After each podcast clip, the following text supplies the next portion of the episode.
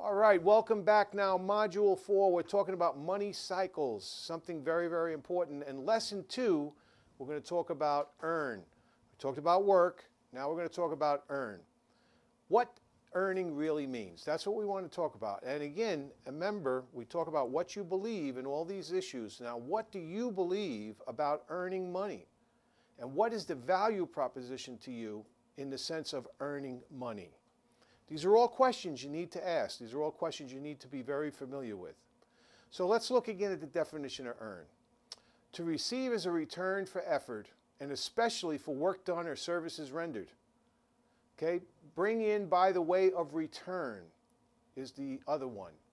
So I would say that we really focus on to receive as a return for effort and especially for work done for our services that are rendered. So we know that we work so that we can earn.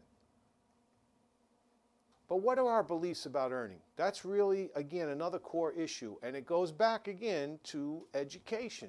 This is where you first learned whatever it is you believe to be true about earning. So, do you deserve to earn? Is what you earn considered fair?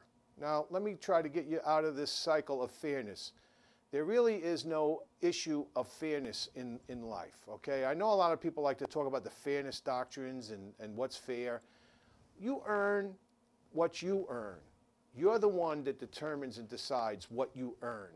There's no such thing as fair. It's not fair. It's a matter of you earn and you take control. So, what do you expect? What do you expect to earn on a daily basis? What is the expectation within your belief? So the value proposition is, once again, whether you have a job, you have a career, you have a mission. Most importantly, as we discussed, the millionaires created out of that Harvard study all were mission oriented. They were looking to provide value to others, and therefore they created their wealth and millions. Now, you could be considered one of four things. You could be a generalist as a generalist, you earn the least amount of earnings there are because you're a generalist. You know, you're a fix it, you're a guy that knows everything or a gal that knows little about this and that and everything else, you're a generalist. Next level is a specialist. Specialist gets paid a little bit more. Specialist is getting more referrals. Specialist is coming, you know, from others. Or you're an authority. Now you're reaching a level where because you're an authority, your time and your value is incredibly expensive to others because you're an authority. And the highest level you could reach is celebrity authority. So be creating a celebrity authority, that is the highest positioning for earning possible. Now, the top 5% we like to talk about, this is not the 5% who become financially independent. This is the top 5% who simply earn more money than others. Okay?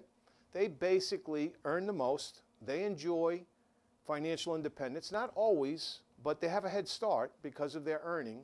They do what they want, they get what they want, they go wherever they want, and they be whoever they want. That's the beauty in becoming financially independent. So we don't make money. I know you must hear that all the time. Hey, how much money do you make? We don't make money. The Fed makes money. We have to earn money.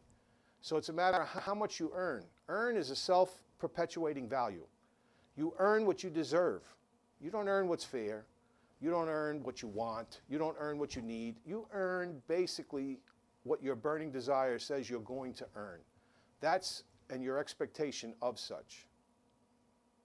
So again, we know that life is a work in project, right? And we also have the ability to earn money. So we can trade time for money, we can create money with time, or we can use leverage in that essence of creating money with time. This is what the belief of earning money, and this is where your beliefs and values have to lie front and center. Get your journal and ask those questions. What do you believe to be true about earning money?